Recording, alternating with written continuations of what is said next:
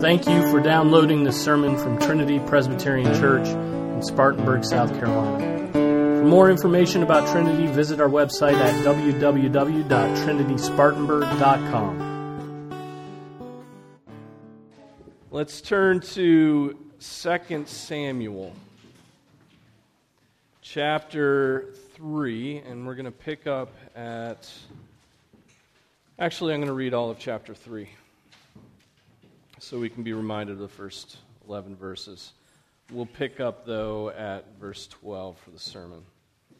This is the word of the Lord, it is eternally true. Now, there was a long war between the house of Saul and the house of David, and David grew steadily stronger, but the house of Saul grew weaker continually. Sons were born to David at Hebron. His firstborn was Amnon by Ahinoam the Jezreelitess, and his second, Chileab by Abigail, the widow of Nabal the Carmelite and the third Absalom, the son of Maacah, the daughter of Talmai, king of Geshur, and the fourth Adonijah, the son of Haggith, and the fifth Shephatiah, the son of Abital, and the sixth Ithream by David's wife Eglah. These were born to David at Hebron. It came about while there was war between the house of Saul and the house of David that Abner was making himself strong in the house of Saul. Now Saul had a concubine whose name was Rizpah, the daughter of Aiah. And Ishbosheth said to Abner, Why have you gone into my father's concubine?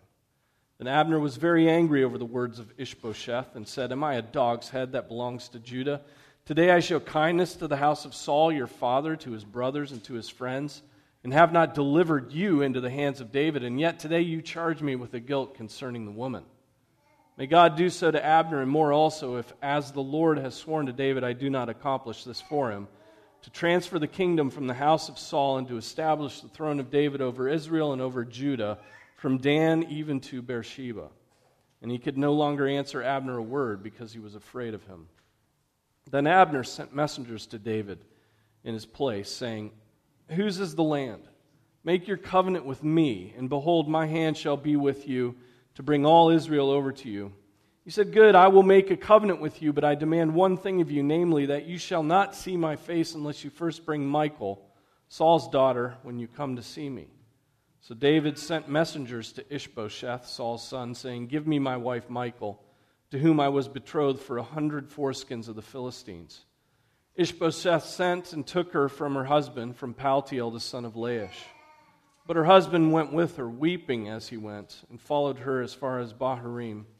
Then Abner said to him, Go, return. So he returned. Now Abner had consultation with the elders of Israel, saying, In times past you were seeking for David to be king over you. Now then do it, for the Lord has spoken of David, saying, By the hand of my servant David I will save my people Israel from the hand of the Philistines and from the hand of all their enemies. Abner also spoke in the hearing of Benjamin, and in addition, Abner went to speak in the hearing of David in Hebron all that seemed good to Israel and to the whole house of Benjamin. Then Abner and twenty men with him came to David at Hebron, and David made a feast for Abner and the men who were with him. Abner said to David, Let me arise and go and gather all Israel to my lord the king, that they may make a covenant with you, and that you may be king over all that your soul desires. So David sent Abner away, and he went in peace. And behold, the servants of David and Joab, came from a raid and brought much spoil with them. But Abner was not with David in Hebron, for he had sent him away, and he had gone in peace. When Joab and all the army that was with him arrived, they told Joab, saying, Abner, the son of Ner, came to the king, and he has sent him away, and he has gone in peace. And Joab came to the king and said, What have you done? Behold, Abner came to you. Why then have you sent him away, and he is already gone? You know Abner, the son of Ner that he came to deceive you and to learn of your going out and your coming in and to find out all that you are doing. When Joab came out from David, he sent messengers after Abner, and they brought him back from the well of Sirah. But David did not know it. So when Abner returned to Hebron, Joab took him aside into the middle of the gate to speak with him privately, and there he struck him in the belly so that he died on account of the blood of Asahel, his brother. Afterward, when David heard it, he said, I and my kingdom are innocent before the Lord forever of the blood of Abner, the son of Ner. May it fall on the head of Joab and on his father's house, and may there not fail from the house of Joab one who has a discharge, or who is a leper, or who takes hold of a distaff, or who falls by the sword, or who lacks bread. So Joab and Abishai, his brother, killed Abner because he had put their brother Asahel to death in the battle at Gibeon. Then David said to Joab and to all the people who were with him, Tear your clothes and gird on sackcloth and lament before Abner. And King David walked behind the bier. Thus they buried Abner in Hebron, and the king lifted up his voice and wept at the grave of Abner, and all the people wept. The king chanted a lament for Abner and said, Should Abner die as a fool dies? Your hands were not bound, nor your feet put in fetters. As one falls before the wicked, you have fallen. And all the people wept again over him. Then all the people came to persuade David to eat bread while it was still day. But David vowed, saying, May God do so to me, and more also, if I taste bread or anything else before the sun goes down. Now all the people took note of it, and it pleased them, just as everything the king did pleased all the people. So all the people in all Israel understood that day that it had not been the will of the king to put Abner the son of Ner to death. Then the king said to his servants, Do you not know that a prince and a great man has fallen this day in Israel? I am weak today, though anointed king. And these men, the sons of Zeruiah, are too difficult for me. May the Lord repay the evildoer according to his evil. This is the word of the Lord. Let's pray. Father, bless us as we look through your word. Teach us rebuke us, train us in righteousness. Father, encourage us that we may be uh, men of God. We pray in Jesus' name. Amen. You may be seated. So, a little bit of review here. Uh, the characters we're dealing with here, the, the men from history, are David and Joab, and Ishbosheth and Abner. And so David and Ishbosheth are both kings of certain portions of the people of Israel.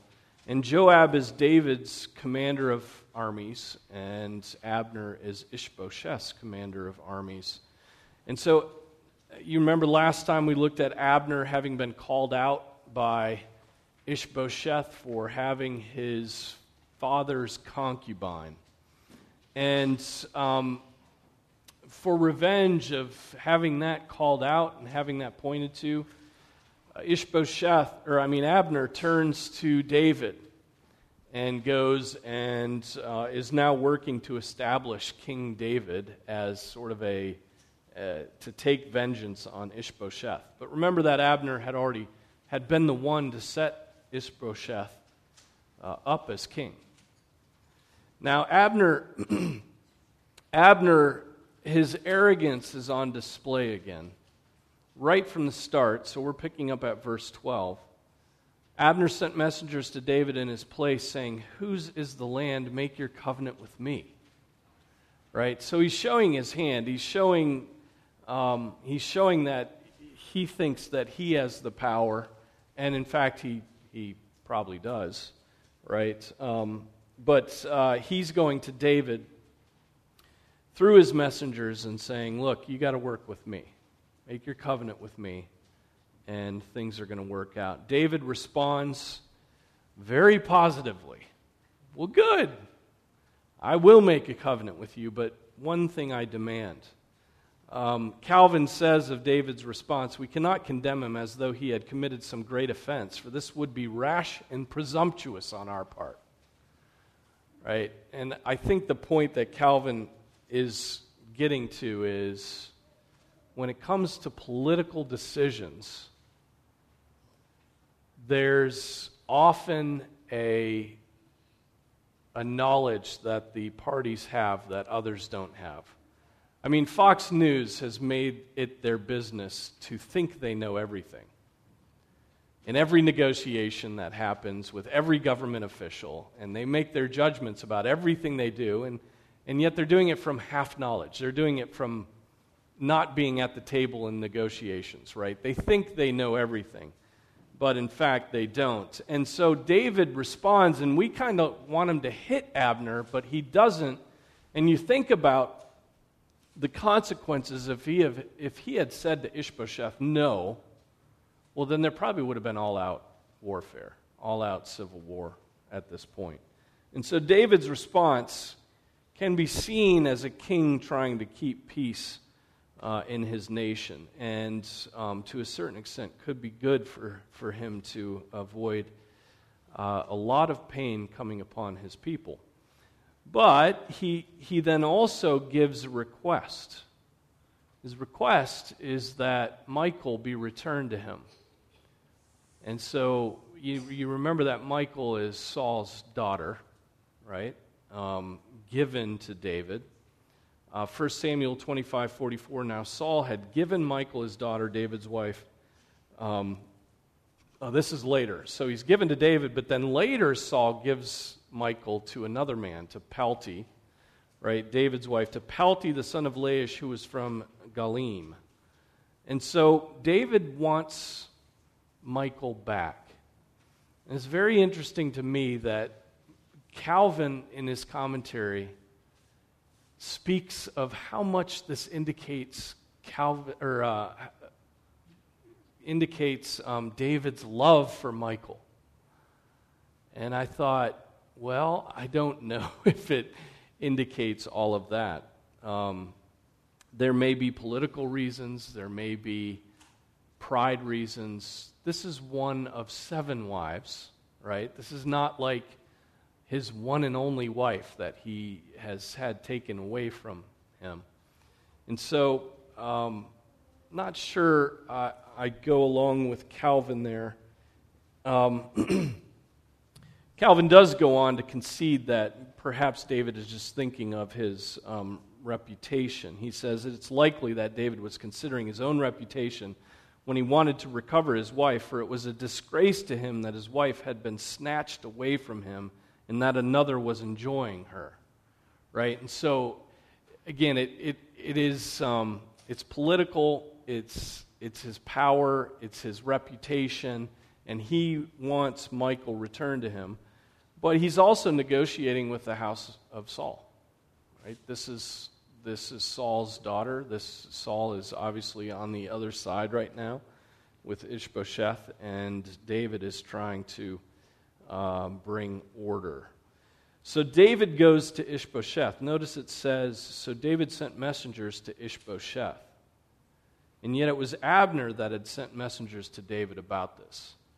I think that indicates that David understands authority. He goes to the head man, he doesn't work through Abner. Um, David understands the line of command. We got to remember also that Ishbosheth is Michael's brother, right? Don't forget that as well. And so this is Michael's brother. And so David knows that if this is going to come about, um, and if Ishbosheth is, is concerned about his father's concubines, you know he's going to be very concerned about his sister. Um, we get a little scene here about um, Paltiel. Ishbosheth sent and took her, Michael, from her husband, from Paltiel, the son of Laish. But her husband went with her weeping as he went and followed her as far as Bahurim. Then Abner said to him, Go, return. Go, move on. And so it seems like Paltiel actually did have some, some deep affection for his wife, Michal. And uh, we, don't, we don't know what Michael's thinking at this point. We have no record of it, but um, Palti seemed to have uh, real affection here. Um, but Abner steps in and sends him along his way, and that's all we hear of him. Um, Now, Abner then has consultations. Abner and 20 men with him come to, um, or Abner had consultation with the elders of Israel, saying, In times past you were seeking for David to be king over you. All right, so, so Abner's beginning to, to um, scheme. And he, he realizes he's in a difficult situation. He's been with Ishbosheth, now he's with David, now he's speaking with the elders of Israel. And the first thing he does is remember that he reminds the elders that he's speaking to that you always want David over you anyway, right? We're only trying to attempt what, what you want. So he's, a, he, he's again being very political. But he has before him the elders of Israel, the tribe of Benjamin, David himself, and he's urging them to follow King David. And, and what does this prove? Abner is urging them to follow King David. What does that prove? It proves that he's a rebel, right? He's the man who set Ishbosheth up, and now he's urging all of Israel to go after David. He's, he's a rebel. Um, he, here's Abner making these grand arguments about how David needs to be the king. Calvin, again, here is very helpful. He says if Samuel had been resurrected, he would not have known how to talk any better than Abner. Right? If Samuel, the one who anointed David, had been resurrected, he, he, would, have, he would have made uh, he wouldn't have made as good of arguments as, uh, as Abner's making here. And so, um, just proves that Abner was a very political man. Whichever way the wind was blowing, he would go. Whichever, whichever options brought him favor, he would do. Which is not to be a man of truth, right? That's just to be a man of, uh, that's to be a, a a populist. That's to be somebody who polls to find out which direction he should go. It's not somebody who has a, an integrity derived from the Word of God. Um, now, he's speaking truth. It is true that, that David had done this, but he's doing it with evil motives. Um, he wants to take vengeance on Ishbosheth. So his motives, though he's speaking truth, his motives are evil, and so his works are evil. Um, Abner arrives in Hebron with, and that's where David is, with 20 men. Um, then Abner and 20 men with him came to David at Hebron. Why do you think that Abner trusted David? Why would Abner trust David at this point? He takes his men there, he arrives. It's not messengers anymore, it's he himself before King David. Why would he do that? David's reputation. What was David's reputation?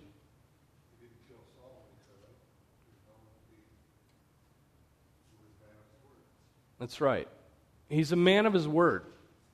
He's a man of his word. He, he, um, he wouldn't extend his hand to the Lord's anointed, and that was well known to Israel that uh, he had been merciful to the household of Saul. He had also grieved Saul's death right? And we get another grief scene at the end of this. He's grieving Abner. And so David's grief is a very strange thing to ponder. He grieves when his enemies die. He grieves when Absalom dies, who had tried to take the kingdom from him. He grieves when Abner dies. He grieves when Saul dies. And we're like, why is he sad? You know, these guys were afflicting him and trying to kill him. And yet, um, he grieves. He grieves even when his enemies fall.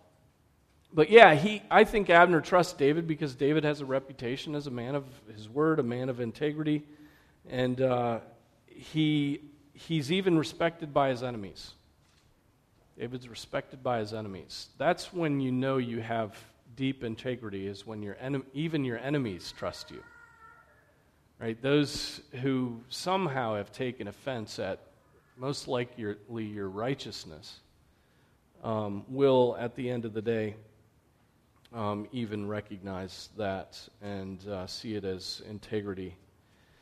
Um, so we, you know, by this example of David here, I think we're, we're admonished to live among men that they'll be able to trust us.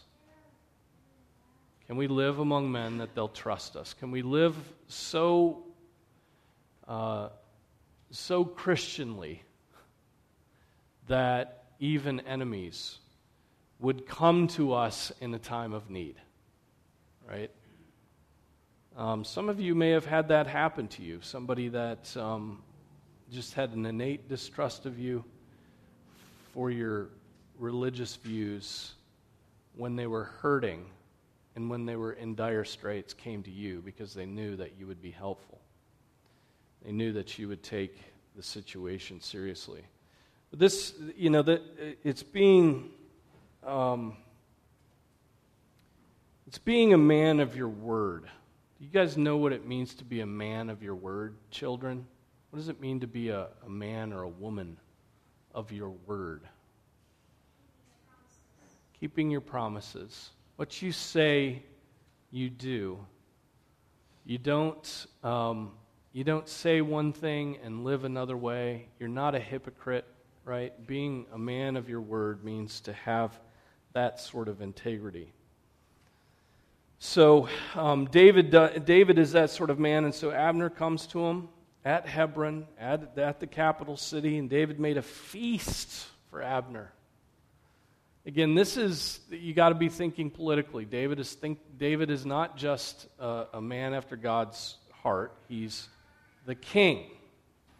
Right? And so he throws a feast for Abner and the men who are with him. And Abner said to David, Let me arise and go and gather all Israel to my lord the king that they may make a covenant with you and that you may be king over all that your soul desires. And, you know, I stop and think about that and I think, okay, if I were the king, would I really want to send Abner away to talk to the elders of Israel? And I would be like, no, I don't want Abner, who has just betrayed his own, own king, who, has, um, who is seeking to take vengeance against his own king, is set against him. I would not trust Abner to do that. But apparently, David does. David does trust him. So David sent Abner away, and he went in peace. He goes away, does not follow him, goes in peace. This, this is a man who, in a sense, has been given authority by David to go about his business. Enter Joab, David's commander of armies. Behold, the servants of David and Joab came from a raid and brought much spoil with them. But Abner was not with David in Hebron, for he had sent him away and he had gone in peace. You know, there's that statement again. He had sent him away, he had gone in peace. Exactly what's stated in the previous verse. He went away, he went in peace. When Joab and all the army was with him arrived, they told Joab, saying, Abner, Abner, the man who killed your brother, right? The man who killed your brother, but what, in what circumstances was, was Asahel killed? He was killed in battle, at, in warfare, in, um, in military action, okay? And so um, Abner, the son of Ner, came to the king, and he has sent him away, and he has gone in peace. So three verses in a row sent away, gone in peace, sent away, gone in peace, sent away, gone in peace. Then Joab came to the king and said, What have you done? Behold, Abner came to you. Why then have you sent him away, and he is already gone? So again, that statement again, he's, you sent him away, you sent him away, you sent him away. You know Abner, the son of Ner, that he came to deceive you and to learn of your going out and coming in and to find all, out all that you are doing. Now, that's what we would expect the commander of the armies to say, right? He's supposed to protect David, and David's, and he's thinking strategically, and it's like Abner. Abner, he killed my brother. He's here, obviously, to spy out what you're doing. He is trying to undermine your kingdom. This is, this is Saul's household rising up against you. And that's what Joab um, thinks. Think of what Joab says here. He, he begins with, What have you done? What have you done? Um, what have you done? What are you thinking? Why, why, why would you let this wicked man go? And so, again, we, he's questioning David. We get no response of what David did. There's nothing listed here. Joab just questions him, says he's here to spy you out, and we don't know what David says. We don't know what he thinks. We don't know what his, his response is. There's no response here recorded, which makes me think that, well, we do know one of David's flaws. One of David's flaws is he's, he, he mismanaged his own household especially when his sons had authority, right? But he mismanages um, when he should take action. Now, we already know about David that he's very merciful. And, and being a man after God's heart, we expect that. We respect that he didn't set his hand against the Lord's anointed. But we also um, wish that David would have felt an obligation as a father to discipline his own sons, or he would have felt an obligation to speak when his commanders and those around him, even Abner, but, but Joab certainly, um, come to him, and we just have no response from him. I think the silence is very loud here. And then it's after that that Joab does his evil deed. When Joab came out from David, he sent messengers after Abner. So it, notice he comes out from David. Doesn't say that David told him not to do something or to do something. He comes out. He himself sent messengers after Abner, and they brought him back from the well of Sirah, but David did not know it. David is ignorant at this point. David doesn't know what's going on in his own kingdom. So the point seems to be underlined even more that David should have known what was going on. Abner returns to Hebron. He doesn't think that anything uh, untoward is, is happening. Joab took him aside in the middle of the gate. Now, what's significant about that? Joab's taken aside, or Joab takes Abner aside in the middle of the gate. Any significance to the gates of Hebron and the gates of city, cities? Place of judgment. It's where the judges did their judging. And Joab would have known that. And Joab wanted this to be a spectacle. This is justice being doled out, right? This is justice that's going to happen. So Abner returned to Hebron. Joab took him aside into the middle of the gate to speak with him privately, and there he struck him in the belly, so that he died on account of the blood of Asahel, his brother. So Abner has taken vengeance for the death of his brother. Afterward, when David heard it, he said, Okay, so it goes on from there, and we learn of David's cursing. Um, Joab takes vengeance, he defies the king. Um, we see here played against one another two very ambitious men. Abner is ambitious, Joab is ambitious and they come, come to a head, and Abner meets his end.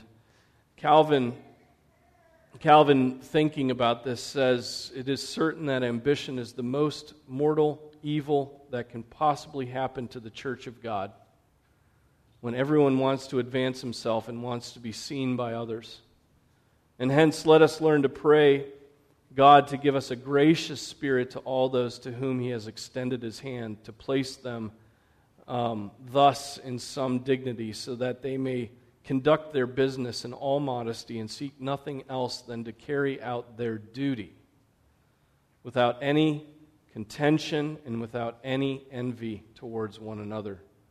This is what is tying up this relationship. This is what is tying up Joab at this point.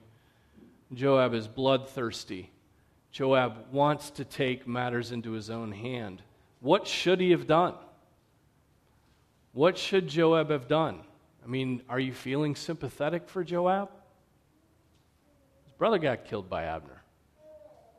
What should, what should Joab have done?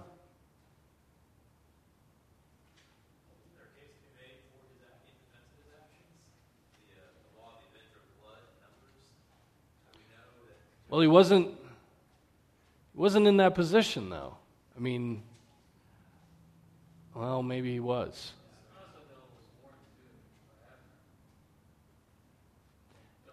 exactly. One, it was in an act of war, right? It was in warfare, so it was a just death. It's not like it was unjust. It was just. And Abner several times said, Look, you know, back off, back off, back off. And Asahel didn't stop in his pursuit. And so um, the, I, I, don't, I don't know if there is that. Um,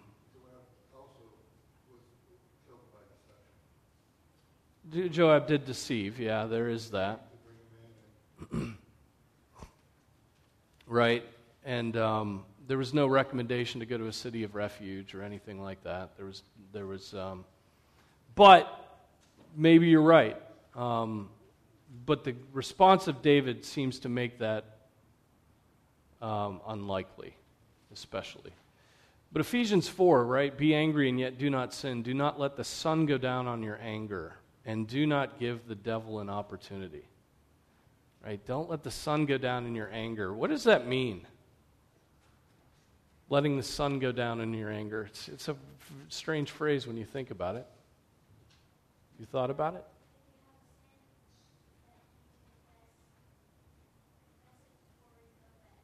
If you have a sin you need to confess, confess it before you go to bed. How about if you're angry at somebody, you should try to reconcile before the sun goes down, right? What happens when we when um, when we don't do that? You can't sleep.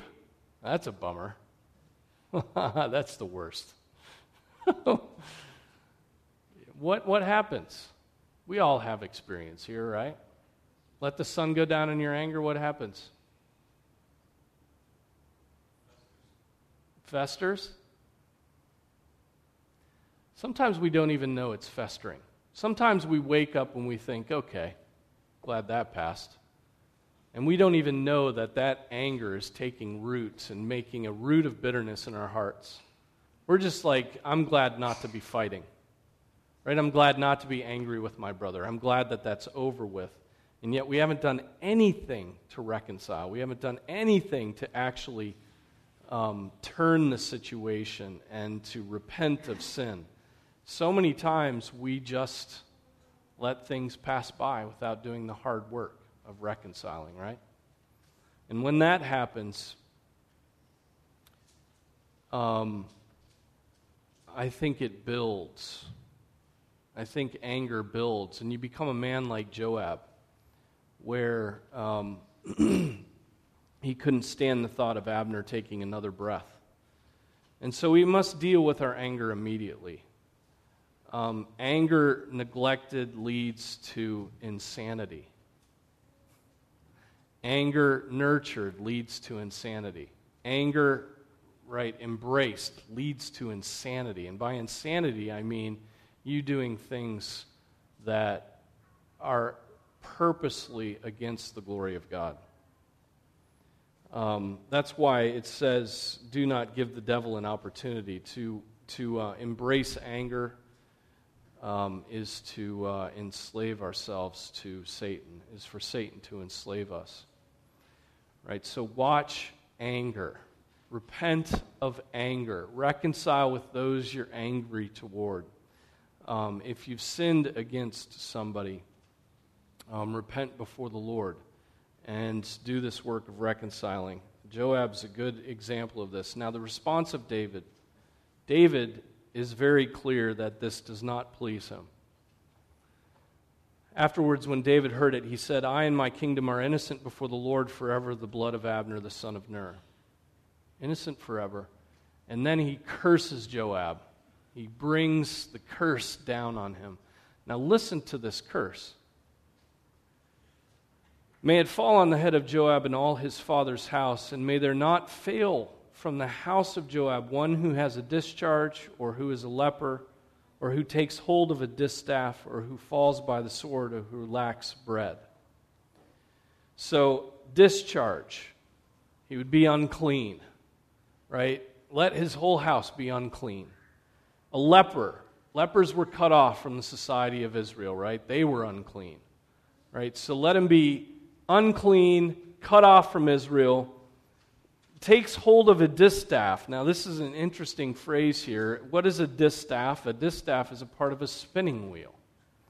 Spinning wheel was used by women to make uh, wool, to make uh, clothing, right? And so he's saying that the, the men of this household, may they always take hold of the spinning wheel and it's a statement about effeminacy. It's a statement uh, condemning that household, uh, condemning the men of that household to do the work of women.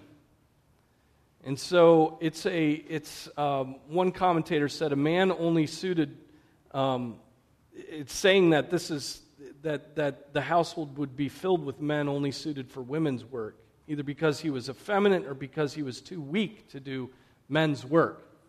So this is a curse on the strength of his household.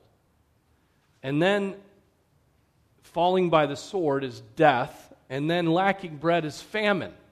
So, or starvation. So he's saying, May the house of Joab be unclean, cut off, effeminate, dead, and hungry. It's a pretty deep curse here. Right? He is he is angry at Joab for bringing this upon his uh, kingdom. Now, why why um, why all this public mourning? following. Why is everything public here? Why does, why does David draw in all of Israel to mourn Abner? Abner, two days before, had been trying to draw the kingdom after Ishbosheth. What is he doing here?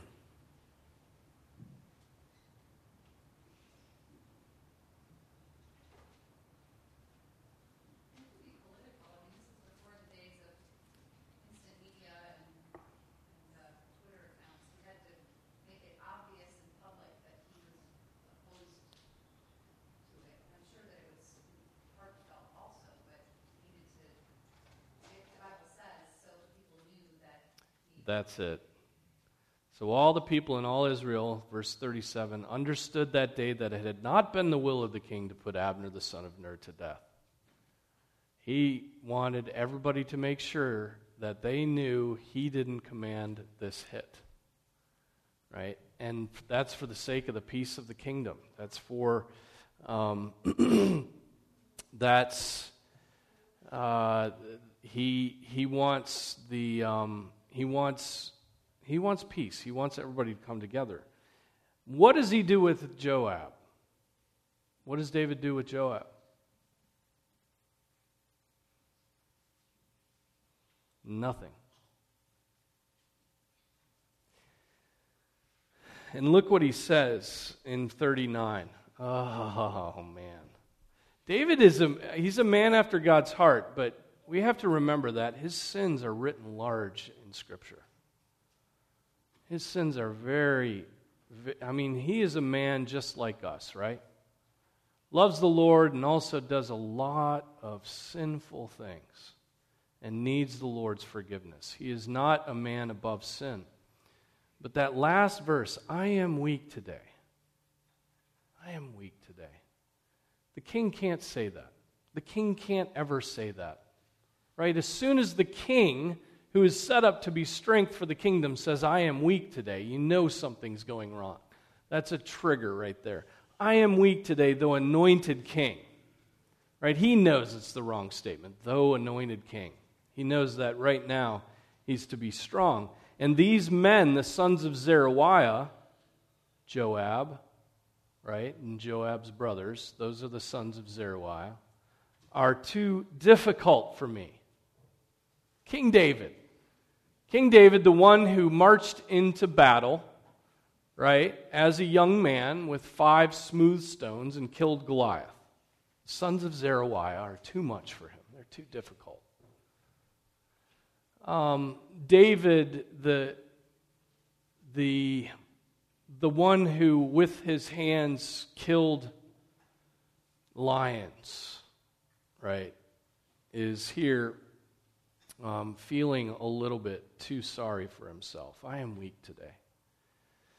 He is not taking on his responsibility. And notice that he, he though he has authority, he lays it um, at the feet of the Lord to do something. May the Lord repay the evildoer according to his evil. Now, again, half of me says this is David not taking vengeance into his own hand, but David is also the king. David has authority in the kingdom to punish those who do evil and to praise those who do right. And he's saying today he's too weak for it. Um, Calvin says this He says, Those who have the sword in their hand and the rod of justice, those I say are guilty of acting illegally when they allow evil to go unpunished. Those who have the sword of justice, when our government refuses to, to punish evil, then they're guilty. In that case, they will be accomplices of the authors of evil insofar as they have tolerated them. So when you tolerate evil, when you allow evil to go unpunished, you become an accomplice, right? And so, in a sense, David is saying that, that um, or Calvin is saying that David became an accomplice with Joab by not punishing his evil act. Nothing happens to Joab. Joab continues as the commander of the army. Remember what Joab does in the future? I think David knew that he had, had Joab in his pocket. I think David knew that because Joab had done this evil and David had been soft on him, that David could use him down the road for whatever he wanted to. And Joab is the one that David commands to put Uriah at the front of the lines. Right? And so the evil of neglect leads to active e- evil that David engages Joab in down the road. And so um, remember that, that, that Joab is still commanding the armies when uh, David puts Uriah on the front lines or commands that it be done. And so Joab is the one who then reports back that Uriah has died to him. Um, I think as we continue through the, the, the through David's life, I think this one statement, I am weak today, verse 39, keeps coming out. I mean, I think that's why, why the Lord has put David and all of his sins in Scripture is to remind us that we're men after David's heart. I'm weak today. I'm just going to I'm not going to go out and battle with the armies.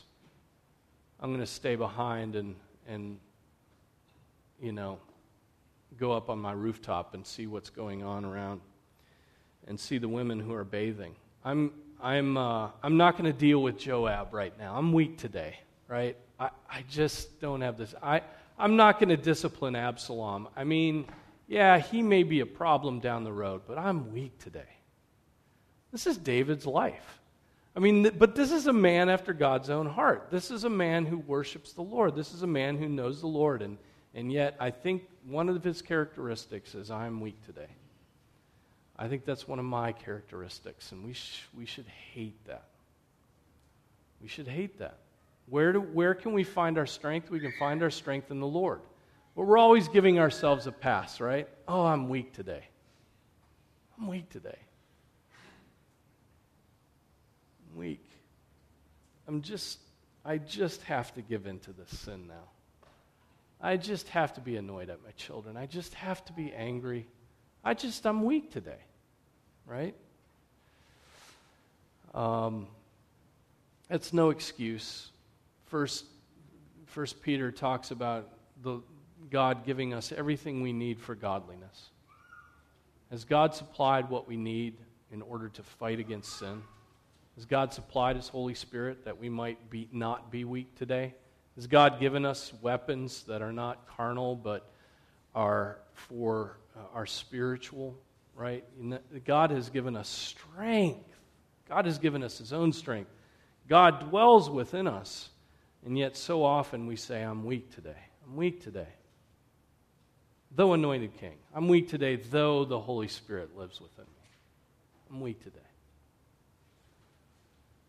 So, um, David's, wonderfully, David's flaws and David's sins are written here so that we might see them and learn from a bad example, even as we learn from his good deeds. And so let's pray that we don't use this as an excuse. Boys and girls, you're not weak. The Lord has given you strength. The Lord has given you strength, so depend on Him. Don't ever say, I'm weak. I'm weak today. Um, God has given you power by the Holy Spirit, and you can fight your sins. You can actually conquer them. You can kill them. You can wrestle them to the ground, and put them to death. And so do that, right? Do that. Enjoy the strength of the Lord. Let's pray.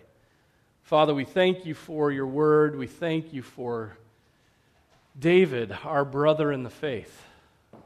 We thank you uh, that you raised him up as the king and you did mighty deeds through him. And yet we see his sins, Father, and, and they, are, they are ugly. And it makes us look upon our own sins and see their ugliness. So, Father, grant us repentance. Grant us strength by your Spirit to put to death the deeds of the flesh. Help us to not make provision for the flesh, not make provision by saying, I'm weak today. I pray this in Jesus' name. Amen.